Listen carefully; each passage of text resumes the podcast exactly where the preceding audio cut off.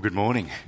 Now, I've got for you a, uh, a little video presentation, but I'm sorry, online you can't watch it, and there's various reasons why that is, and I can't now remember what they all are. But uh, what I want you to do is um, look this Xbox ad up later yourself, but the rest of it. So take a second now to go and grab a coffee. You've got 60 seconds. Can you do that in 60 seconds? Just grab a biscuit and uh, come back. Um, but watch this. Oh, oh, trigger warning.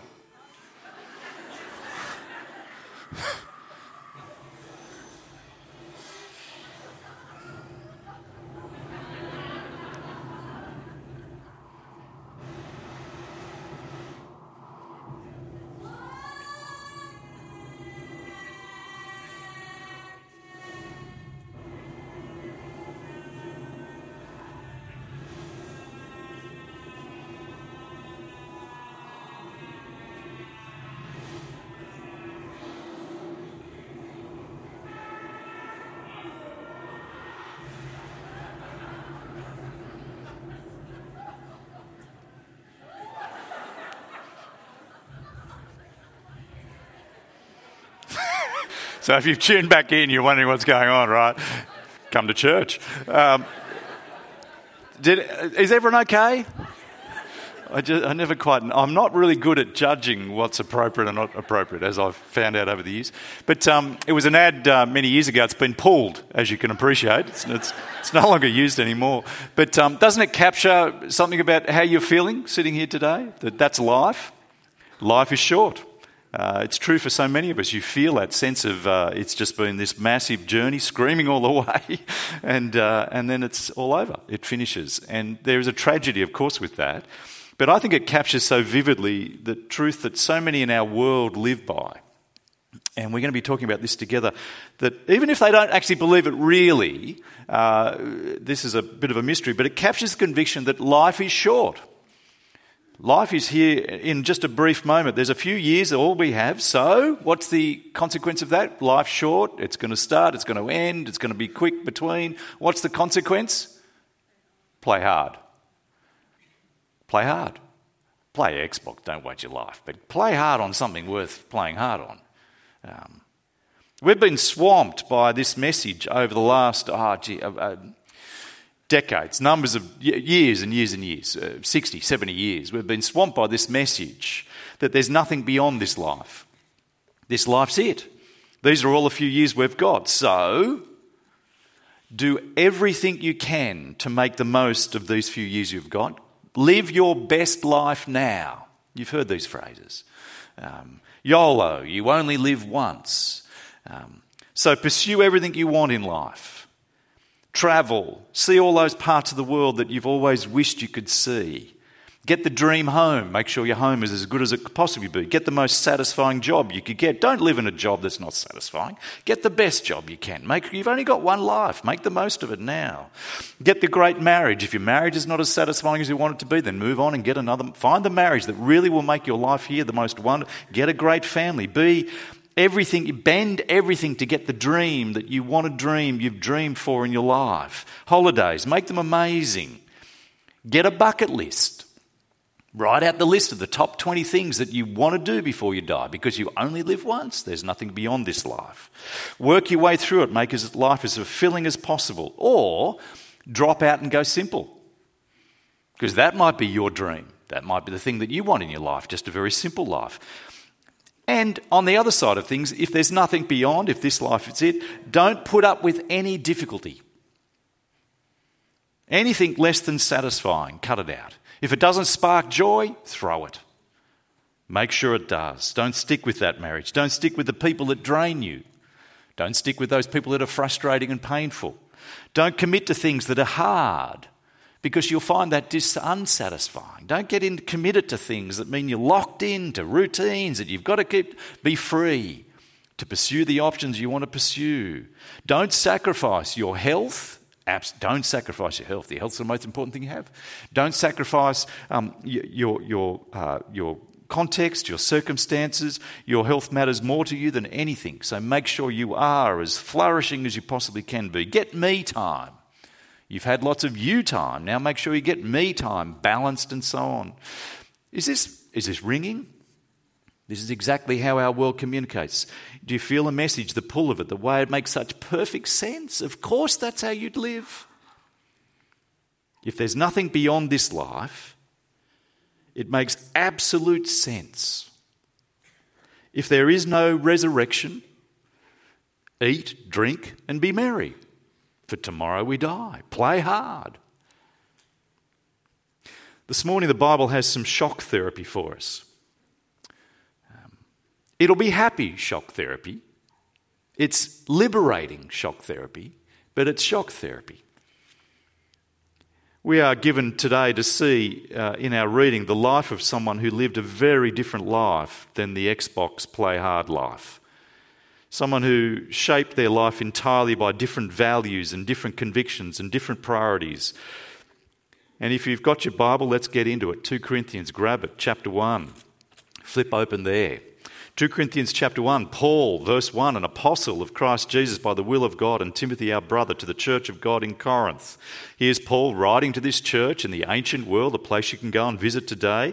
And this is one of the letters where he shares more about his own personal journey than any other. You get in chapter 1 there, remember all those weeks ago, uh, verse 8, we don't want you to be uninformed about the troubles we experienced in the province of Asia. Troubles in Asia. It was a difficult time, modern Turkey. We were under great pressure, far beyond our ability to endure, so that we despaired of life itself. He went into a context and circumstance that was so painful. Uh, he, he was stoned, he was beaten, he was shipwrecked. He outlines all of this in chapter 11. He risked his health constantly in danger in the city, in danger in the country. You get in chapter 4 a little outline too, just encourage, um, sort of beginning to give the picture of it. Chapter 4, verse 8 We are hard pressed on every side, not crushed. We're perplexed, not in despair, persecuted, but not abandoned, struck down, but not destroyed. We always carry around in our body the death of Jesus. This is not someone flourishing their best life now. This is someone experiencing suffering and pain and carrying around the death of Jesus. The picture is someone not living their bucket list life. Now, I always find this odd. He was living in the Greek islands. That's meant to be a place you'd want to go to, isn't it? So, but, but he was in prison in each of those islands as he went around. But he wasn't living his bucket list life. He was actually giving himself over by design to a difficult life. He intentionally went into difficult circumstances. Now, not because he loved hard things, not because he was a masochist, but actually because he loved life. We'll come back to this shortly. He loved life for others, and so he embraced the pain for the sake of life in others. We'll come back to it shortly. Now, how does he do this? This is where we begin to get closer to the key idea of this passage. Um, this section, all through here, really strictly is about how to keep buoyant in the midst of difficulties. Paul talks about uh, not losing heart numbers of times. Chapter 4, come there, chapter 4, verse 1. Therefore, since through God's mercy we have this ministry, we do not lose heart. Uh, you get in verse 16, we do not lose heart. Chapter 5, verse 1, uh, we have a building, a hope uh, that will continue to encourage us. We groan and so on. But if you come all the way down, um, you'll see in verse. Um, uh, where is it? We have courage. Where, where's, uh, where, where's our courage passage? Uh, verse 6, we are always confident and know that as long as we're at home and that we're away from the Lord. So he lives with confidence. Verse 8, we're confident. He's a man who's actually found the secret to actually press on, to not give up, to not lose heart in the midst of his troubles and circumstances. Um, now, you could imagine he could easily get bowed down by the whole thing, but he doesn't. He's not crushed by it all. He's battered because of his service of Christ. How does he keep going? Well, there's three things particularly I want to draw attention to with us this morning. The first, and I'm actually going to, we're going to have some time together talking. Uh, we have to talk about some things. We've got to have a family meeting shortly, all right? So get ready for that. But I want to talk to you about the first thing, lay down these foundations of a total rethink about the way we understand life. Let me give you the first one. The way Paul thinks about life that's so profoundly different to us is he has a grasp of the unseen, of the unseen future that is vivid and real for him. Look at verse 16. Let's read through there, chapter 4. Therefore, we do not lose heart, though outwardly we are wasting away, yet inwardly we are being renewed day by day.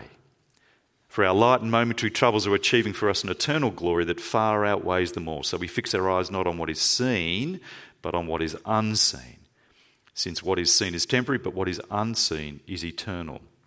Outwardly, we're wasting away, verse 16. His bodily experience in this world, in this age. Uh, it, it, it, and it's not just physical, actually, the body is wasting. Um, look around you, you can see it happening, can't you? I just saw someone, I was standing up the back there, I saw some of you walk in, and I said, gee, they've become old just over this last week. and, and they said, Yeah, yeah, I hadn't noticed that before. Gee, they're 40. Wow. um, we're, we're, we're aging and the body is crumbling. But I don't think Paul is just talking about the physical thing. I think he's also talking about the psychology, the emotional life, all of, of who we are in this age, because I think what he's got to focus on is not just outside body, inside emotions. I think he's thinking about that part of me which is bound up with this age and that part of me which is bound up for the age to come. Now, how do I come to that conclusion? Because if you look there, verse 17, our light and momentary troubles are achieving for us an eternal glory that far outweighs them all. So we fix our eyes on what, not on what is seen, but on what is unseen. What is seen is temporary, what is unseen is eternal. What's he concerned about? That part of him that, that will last into eternity. Whereas there's another part of him that is bound to this physical age, to this time now, this present evil age, Galatians chapter 1, and is crumbling, is fading, falling. Um, you imagine um, a, high rise building. You, you, know, you, you, you uh, build a massive building, you put scaffolding up, uh, and then you put those hessian cloth around the building so you can't see what's going on inside it. And there's a sense in which, for the Apostle Paul, what I am in this age is that Hessian scaffolding. But inside is that part of me which is bound up with the age to come, that I'm already present in by the Holy Spirit. You can see he mentions the Holy Spirit, who, verse 5, has given us the Spirit as a deposit, guaranteeing what is to come. And there is that inner part of me that's actually now in the new age and going on into the new age and will last forever into the new age. I take it that's his soul. Call it the soul, his spirit. So, so the outer the, the, that which is bound up with this age, the inner, the soul, the spirit that is by the Holy Spirit now secured into the eternal age to come. And what you have here is the Apostle Paul saying, I'm beaten and battered, I'm in depression, I'm despair, I'm hurting, my emotions, everything, but I know that's going. This is brief.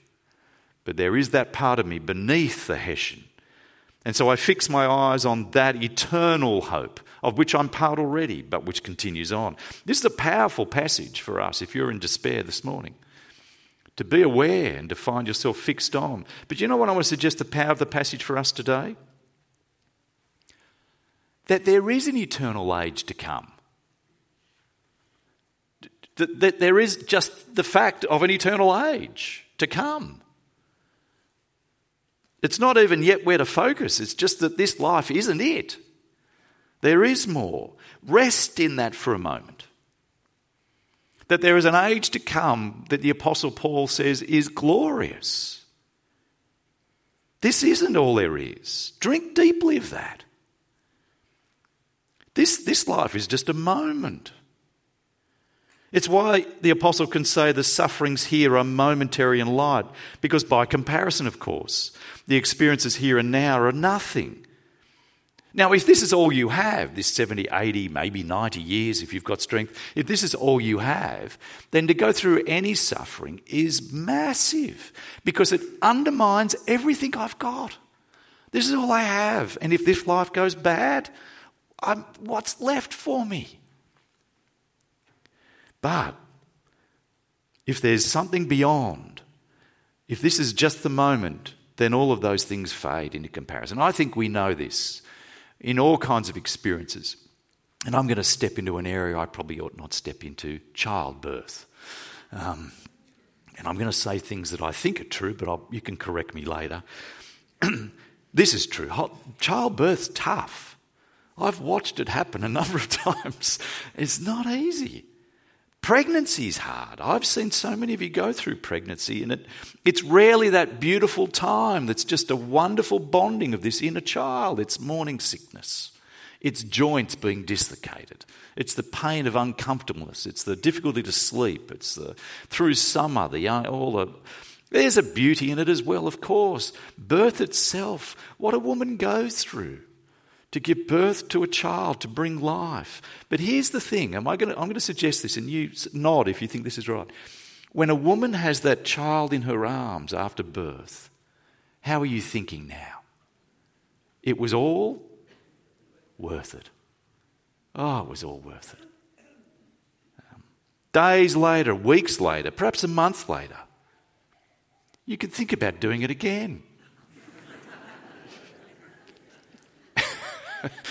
I don't know how, but there you are. Those pains now seem light and momentary, which is the key, of course, to make it possible to go back and do it again. And in that kind of experience, what you're doing there is you're experiencing the glory of life that's been produced through this pain. And the life is so glorious. You go, that was, you know, I could do it again. I know it's going to be difficult, but it was light and momentary, really, in comparison to this. And I know actually now, too, just parenting tip here, it doesn't end there, the pain, does it? Does it ever end as parents? Uh, and, but you, you, you're up for it because of the joy of life. And actually, just a little aside here for the moment. Why is it that Paul went through pain all the time? Why did he keep giving himself to pain? Not because he was a masochist, but because he was for life. He wanted to see life produced in others. He wanted to see people come to eternal life, be rescued into life. He was prepared to go through whatever pain necessary to actually bring people into that life experience. He'd go into a town and be beaten and battered. He'd go back again because he wanted to bring life. He was focused on the joy of life and the blessing of life, eternal life. And the fact is, in this age, the fact is, in this age, you only bring life to others through sacrifice, through pain. The only way life in this age emerges is through costly giving of yourself to others. It's a principle of this age. But the main point I want to draw attention to right at this moment is um, when he talks about fixing his eyes on the unseen eternal future glory, he reminds us that there is an unseen future eternal glory. That, that there is a future. This life isn't it. The, the ad is wrong. Most of our friends are wrong in the way they think and talk. Think with me. And I'm going to get us to do this exercise very shortly. How would, li- how would your life be different if you knew this was just a moment? We'll come back to it. See, there's the first thing I want to draw attention to from this passage this morning that there is a future eternal glory that will far outweigh our experiences here and now. Second, that that eternal future glory is an embodied future. It's an embodied future. Look at chapter 5, verse 1.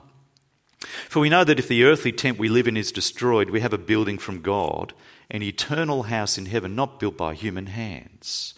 Um, meanwhile, we groan, longing to be clothed with our heavenly dwelling, because when we are clothed, we will not be found naked. Now, I want to suggest to you that th- this little section here is a kind of a clarification by the Apostle Paul. He, um, the way he's just talked about fixing his eyes on what is unseen and the eternal future glory, it can sound like he believes that we'll have this eternal glory where the body's gone and will be a spirit wafting through the heavens. And it can sound like he's talking about the future glory is this bodiless experience of the spirit. And I think he wants to clarify because there were many people in the ancient world who did think exactly that that the body was, um, uh, was inferior, we were a ghost in a machine, and who we really were, who we really are, is our spirit, and the body is just the clothing our real person holds. And when we die, we finally get rid of the clothing and we just are released to be a spirit. He says, No, no, no, no, no. The future that we have together will be embodied because who we are are bodied people. We're not ghosts in a machine. So he corrects this thinking uh, with a twist. And I'll come to the twist in a second. But let me give you the correction first. He uses three big images. He talks about tent, building, and nakedness. Tent. You see the tent there, he talks about in verse 1, is the earthly physical body. Uh, if the earthly tent we live in is destroyed, so he's talking about this embodied life here and now, but then he talks about an eternal house, a building, uh, a dwelling, a heavenly. Uh, uh, when we lose this physical one, and, and we are ushered into the presence of God, uh, into eternity, there will be at some point in time, we'll come to this, a, a new body that we, we are given. A building now, though, not just a tent that's insubstantial, temporary, but a house built by God, not by human hands. Which is, oh, this one wasn't built by human hands either. I take it that phrase is code for eternal one, a God given one, one that will um, be immortal, glorious, uh, a heavenly body.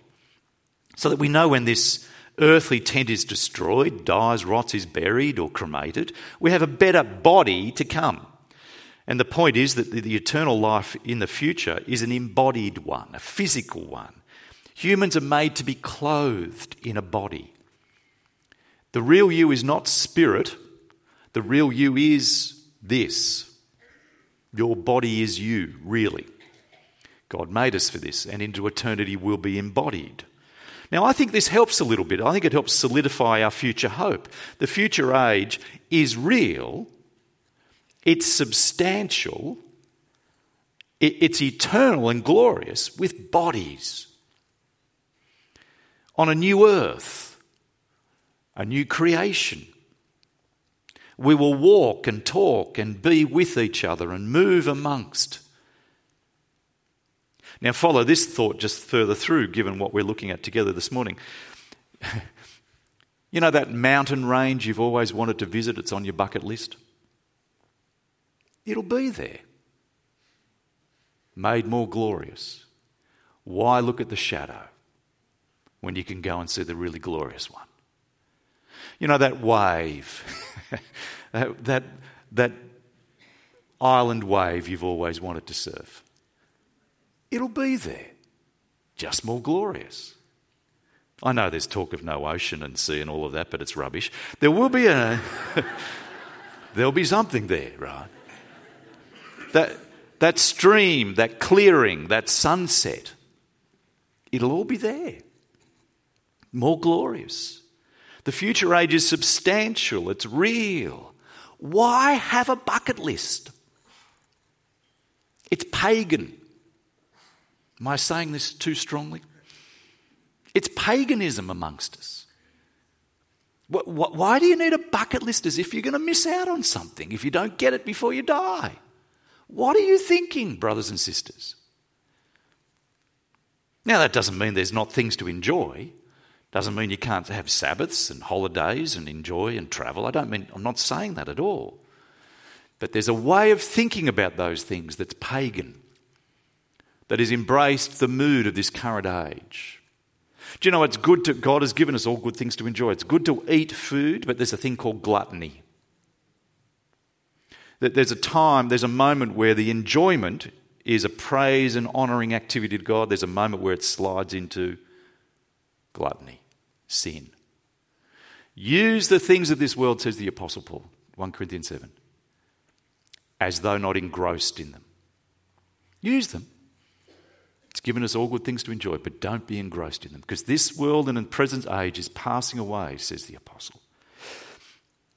You see, there is a future age. Let that bleed into our lives and the way we think.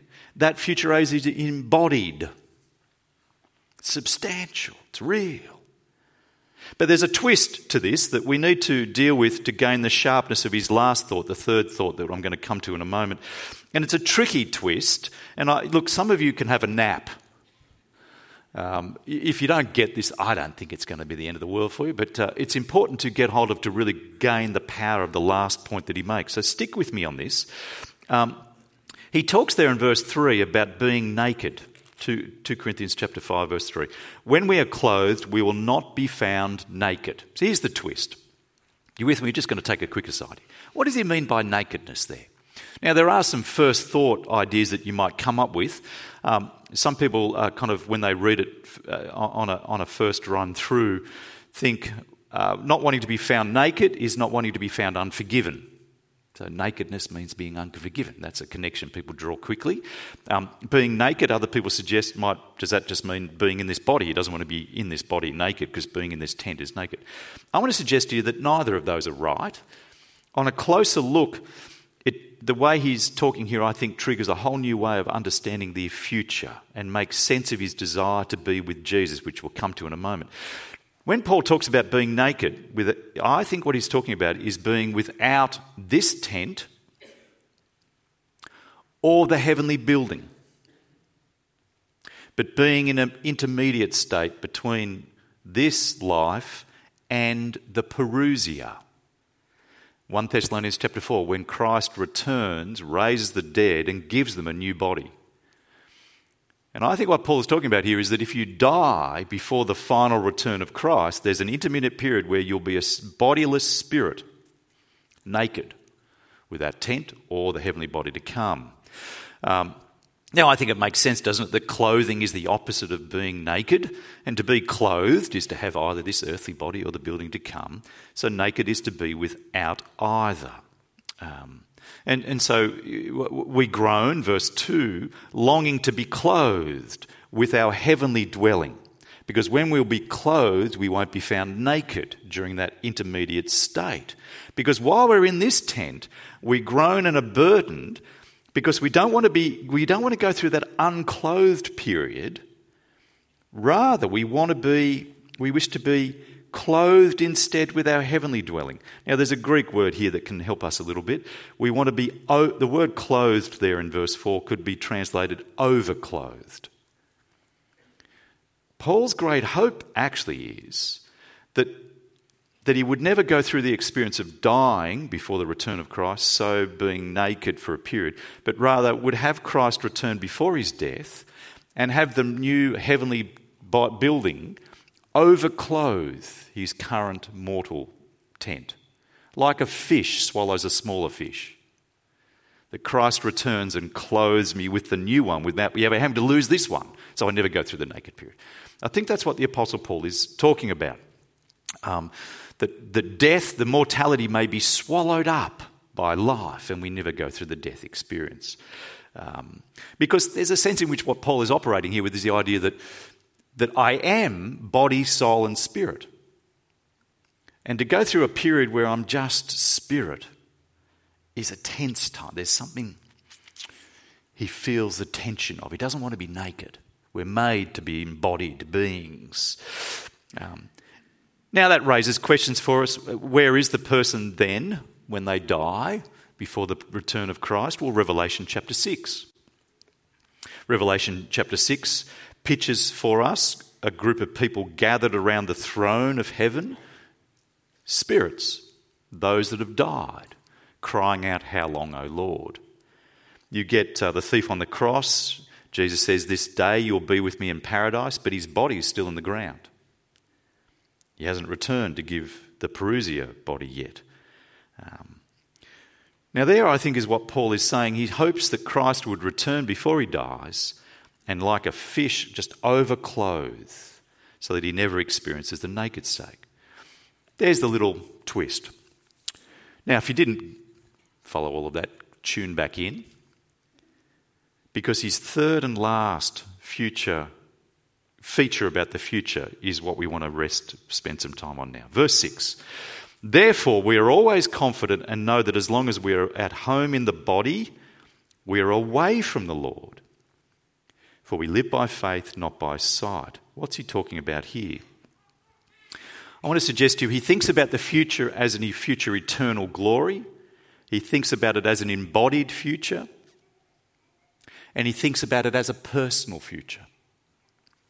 He wants to be, look at verse 6, with the Lord. Because to be at home in this body now, in this age, because we live by faith, not sight, we're only trusting our Lord. We're not with our Lord. We're not seeing our Lord. We're living by trusting that He's spoken a word to us. We don't have an immediate experience of Him physically. We're away from Him.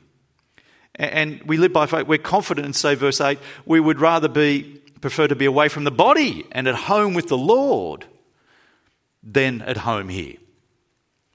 You see, what he's talking about here is a, a, a, desire to be with his Lord, to talk with Jesus, to see Jesus, to walk with Jesus.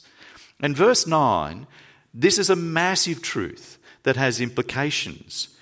Um, but look now, verse 8 again, and this is where the twist helps us. We are confident, I say, and would rather be away from the body and at home with the Lord even though it means he will be naked. That's the point of the twist. Paul said that if he dies, loses this tent, and dies before the return of Christ, there'll be a period where he's naked. That's a tense time. Tent. It's, it's, you know, it's, it's not the way it ought to be yet. But you know what he says in verse 8? I want to be with the Lord so much that I'd rather be away from this body, naked, if I'm with the Lord. Because to be with the Lord is everything to him. And he's happy to go through that difficult time to be with the Lord. He'll endure being naked to gain the Lord. Now, here in itself is shock therapy for us. It's got to raise questions how much, and I'm, I just want to be careful with us on this one, how much as you're sitting there, how much is being with Jesus, how much does that figure in your eternal hope? Have you ever experienced in this life a sense of loss that I'm not with the Lord yet? I just know him by faith? Or are you just satisfied with faith? So, have you ever had that experience of going, this life is not what it ought to be because, ah, it's suffering, it's pain, people die? Have you felt this is not what it ought to be because I'm not yet with the Lord? Have you had that experience? Do you know it's possible to live with what I'm going to call a very doctrinaire faith? A doctrinaire faith. You hear the truths of the gospel, you believe the truths of the gospel. There's a heaven, there's a hell. We're sinners, we're only saved by grace, by the death of Jesus on our behalf. Our only hope is putting our trust in Him and His righteousness on our behalf. And if we do that, if we put our trust in Jesus as Lord and Saviour, then I'll be saved from hell to heaven uh, into an eternal, glorious state. You, you might, if you've believed those things, you are saved. If you've embraced the truth of those things genuinely in the heart, you're saved. But I want you to notice that Paul's faith is personal. He hears of the one who is his Saviour, who is his Lord. He knows and loves his Saviour and his Lord. His unseen Lord is real to him.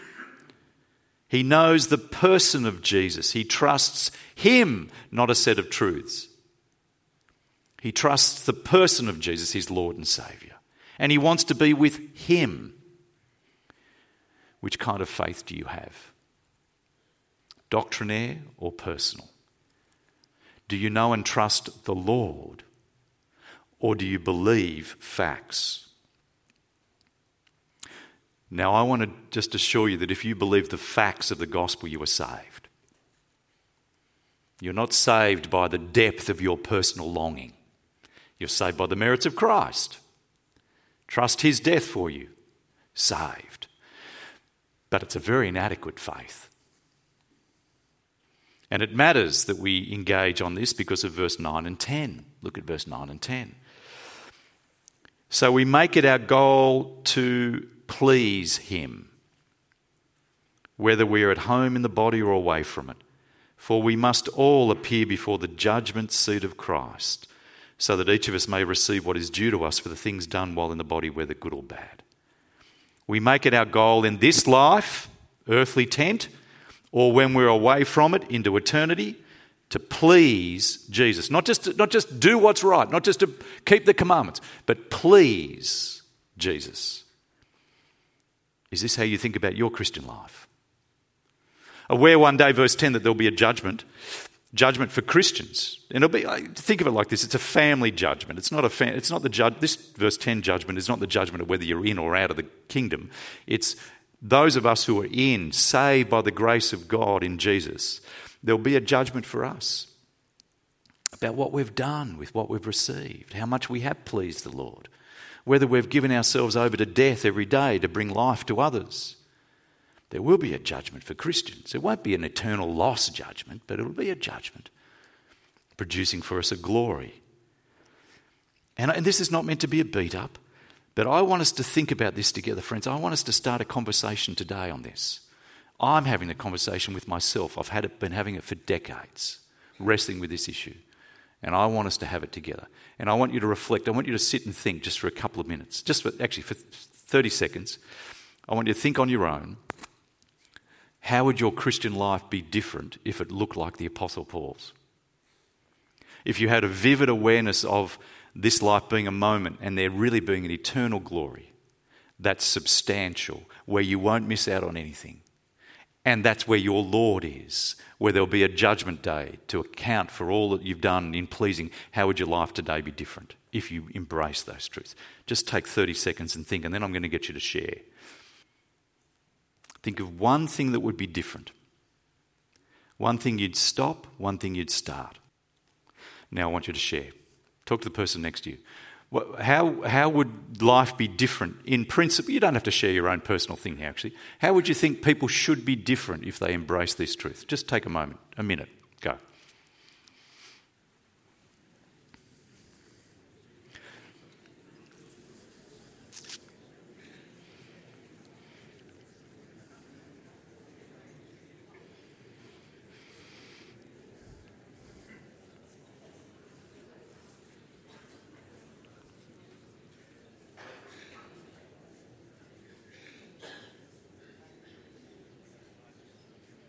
Okay. Let's, uh, let's hear some thoughts. What did, you, what did your neighbour say? Give us those ones. How would life be different? Over to you. We'd be less selfish. Yeah, we'd be less into personal comfort.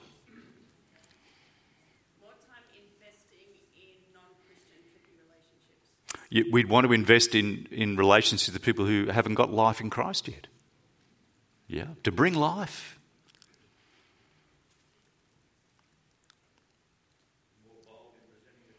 Yeah, gee, we'd be less afraid of what people think, wouldn't we? Because we're only here for a moment. Yeah. So what if you don't like me for this moment? Yep.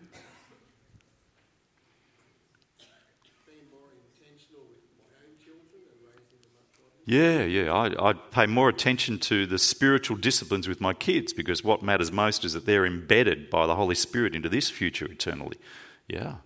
I'd be concerned less about their sports and their academics and their um, friends and so on. I just want to invest. Uh, well, not that they're wrong, but I'd want to invest deeply here. Yeah. One of the things that came out of COVID was people don't want to be as busy as they were. But what we've also dropped off is gospel busyness.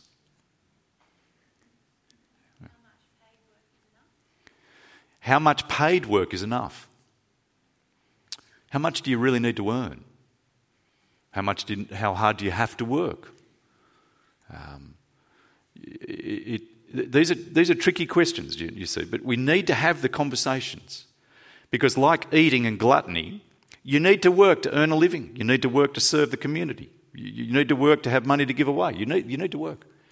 But there's a point at which your need to work's become more than just a need to love and serve others and provide money and give. It's become actually about you. It's not just a job anymore. Have you fallen into that? Yeah. So, how much do we really need? Which means, how much do we keep? How much do we not give away? I find this a constant thing. How, how much should I, how much of what I earn do I keep for myself, my family, my family? You'll notice that. It's all right. I'm, I'm being generous with it because it's given to my kids, but they're your kids. Selfish giving. But how much do they really need? How much do I really need? How much should I give away? Do you know, across the national church, in Australia, it's about 25% of Australians, Christians, churchgoers, regular churchgoers, give 10% of their income. Only 25%. Our numbers are a bit better here. But if we just had double of that, we would never have a deficit. Gone. And you know what's the key to that? Eternity, embodied future, to be with the Lord and please Him, who gave up everything, the Lord Jesus, though God didn't count equality with God something to be grasped, but made himself nothing, emptied himself, gave up everything, even gave up his health for the sake of being a servant, humbling himself to death on a cross. That, that's the Lord we follow. He didn't die for us that we might now live in comfort. He died for us to free us from this age, that the, like the Apostle Paul, we not now be secured into an eternal, glorious age, an embodied age, where we'll be finally with the Lord forever. He, he died to secure us in that, that we might live in this age differently. Pouring ourselves out, to give ourselves out for the good of others, to love and serve others. Let me give you three quick things to finish with because my time's up. You know, there's three very basic things that if you capture these truths, you will always make sure happen in your life. You'll be at church every week. Very, I just think the exercise of getting up and getting to church with your Bible in hand says, my life is not about my comfort, it's about God's purposes. That's what pleases the Lord. Now, I know some of you are at home because you're sick. There's a lot of you at home because you're sick. Do not come to church if you're sick. The way you love others is to actually not threaten their health. So, yes, it's a good thing you're doing. But if you're at home in the lounge chair because it's comfortable, it's time to stop. To come and be with your brothers because that's what pleases the Lord. Church gathering with believers to wrestle around the word together with them, and giving financially. Brothers and sisters, we have the resources. Do we have the will? And how much is it? How much are we captured by pleasing the Lord, or where we'll have to account to Him one day? Keep wrestling with these things. Let's pray. Let's pray. Heavenly Father, we thank you so much for your word. And we thank you for uh, what you've shown us in the Lord Jesus and what Paul has evidenced as he follows the Lord Jesus. Help us follow Paul as he follows Jesus. Help us be those who are captured by the truth that there is an age to come. This is a moment. Help us not be drawn into the way the world thinks about these things. Help us, please, to see the personal nature of that eternity that will be with you, the Lord and help us seek now to please you in everything we do. In Jesus' name, amen.